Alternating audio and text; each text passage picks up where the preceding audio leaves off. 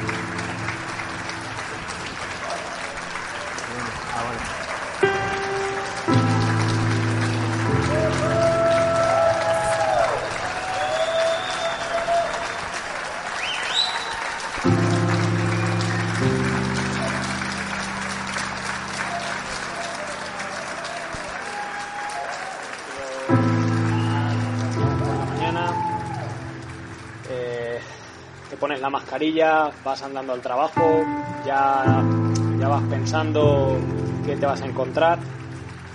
Y, la verdad, normalmente yo gestiono muy bien la carga psicológica, pero he de reconocer que durante estos días me vi superado en, más de una ocasión. El hecho de, tener una UCI llena de, de pacientes intubados, que ves que tienen la edad de tus padres, tíos, algunos de ellos sin antecedentes, previos y, la verdad que asusta.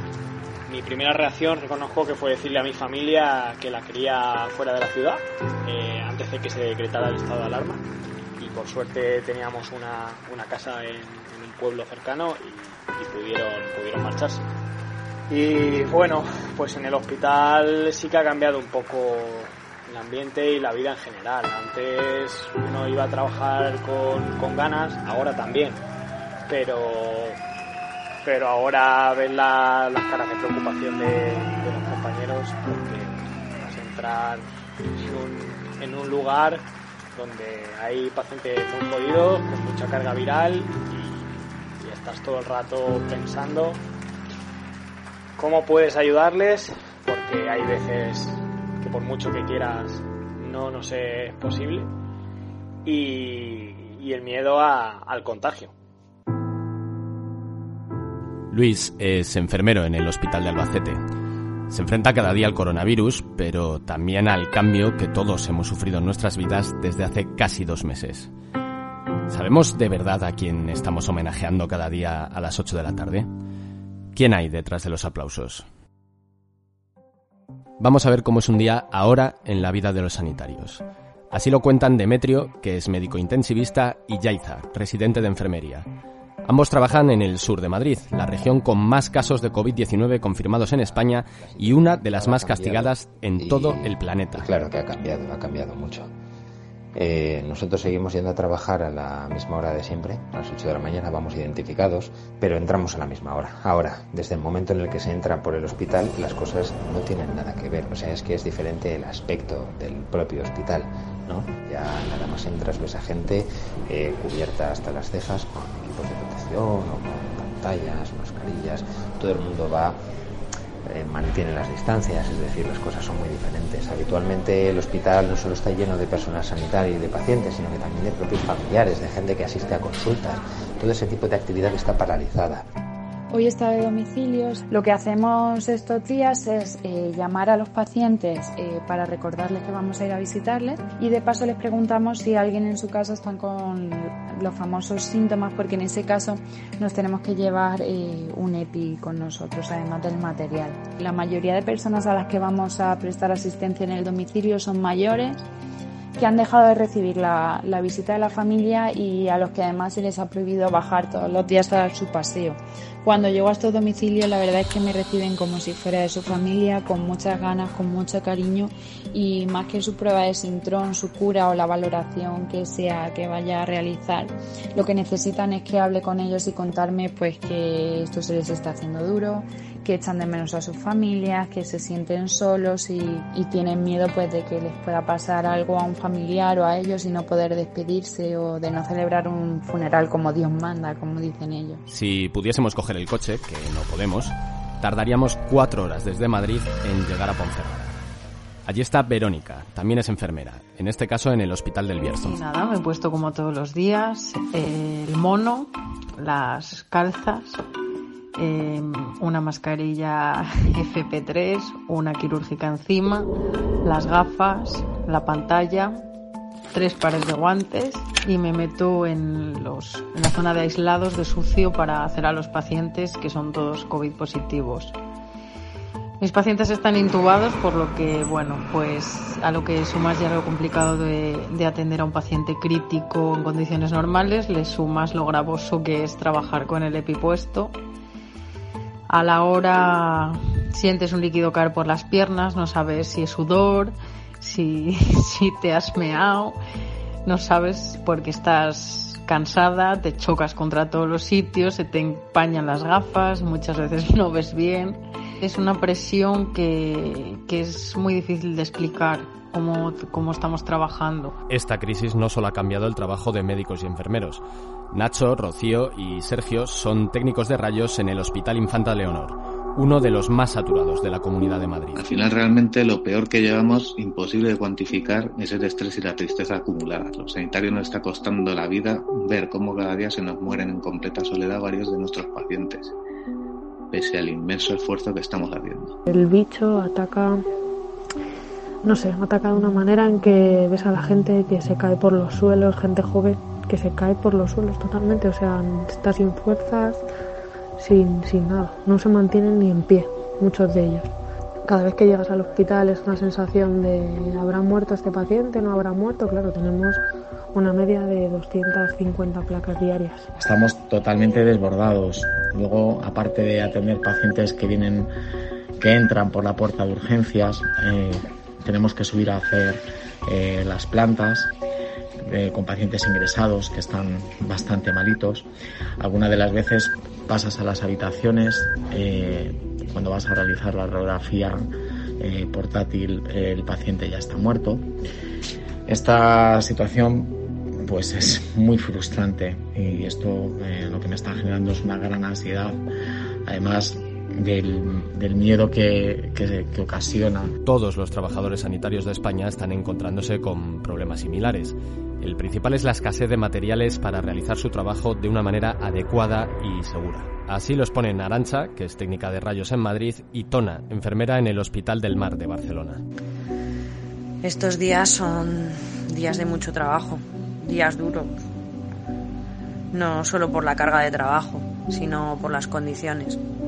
Muchas veces no disponemos del material de protección que necesitamos, aunque por suerte donde yo trabajo al menos estos últimos días hemos mejorado y hay bastante más material. No hemos tenido el material adecuado y mmm, las instituciones no se han puesto en nuestro lugar. En vez de decir, oye, no tenemos el material correcto, pero chicas, es lo que hay, si esto no nos protege, nos vamos a poner bolsas de basura triplicadas, te vendían de que esto te protegía, cuando no era el caso.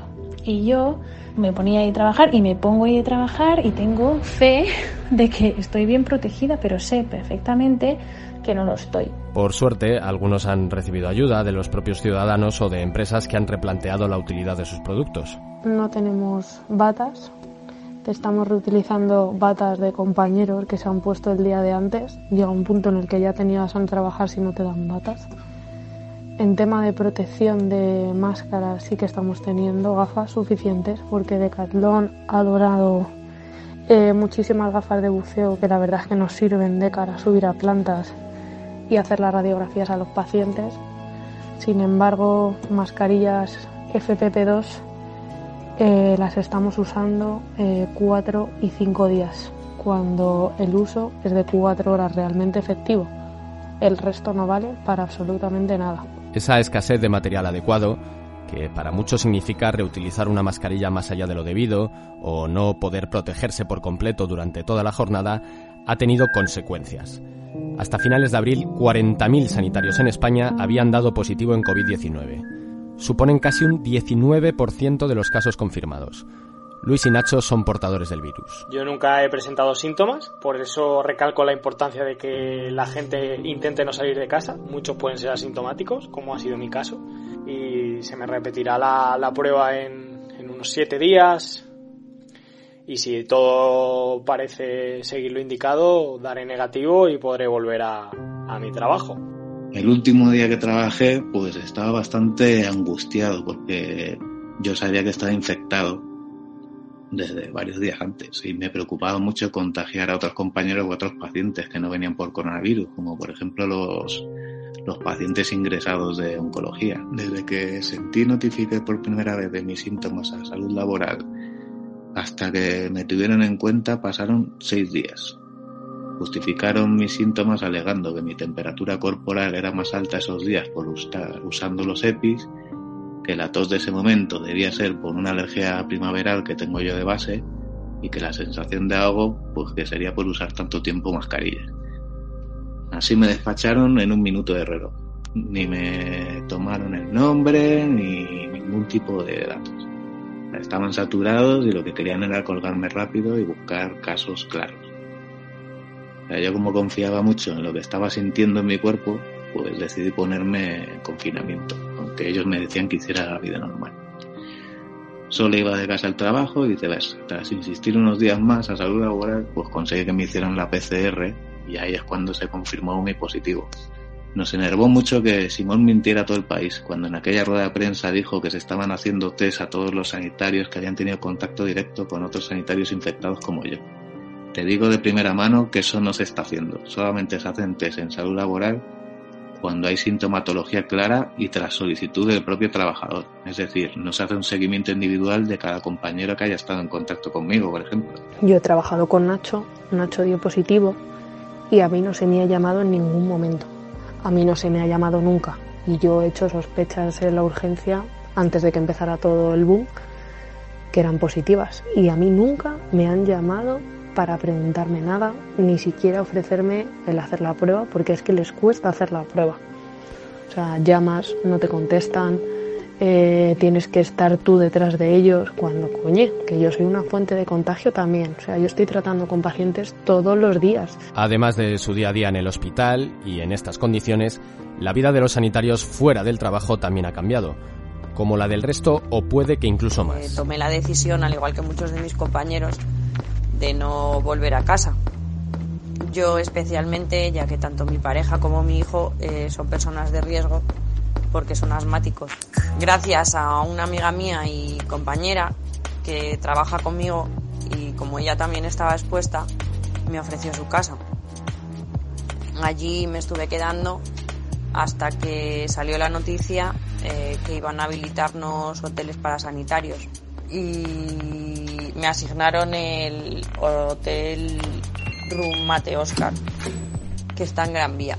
Pues claro, ¿no? Sales del trabajo, no hay gente por la calle, llegas a tu casa, eh, el que está acompañado, pues el miedo a contagiarle. El miedo a transmitir el virus, eh, pues es un miedo pues muy importante, ¿no? Y el que está solo, pues que está solo, tampoco tiene con quién compartir ¿no?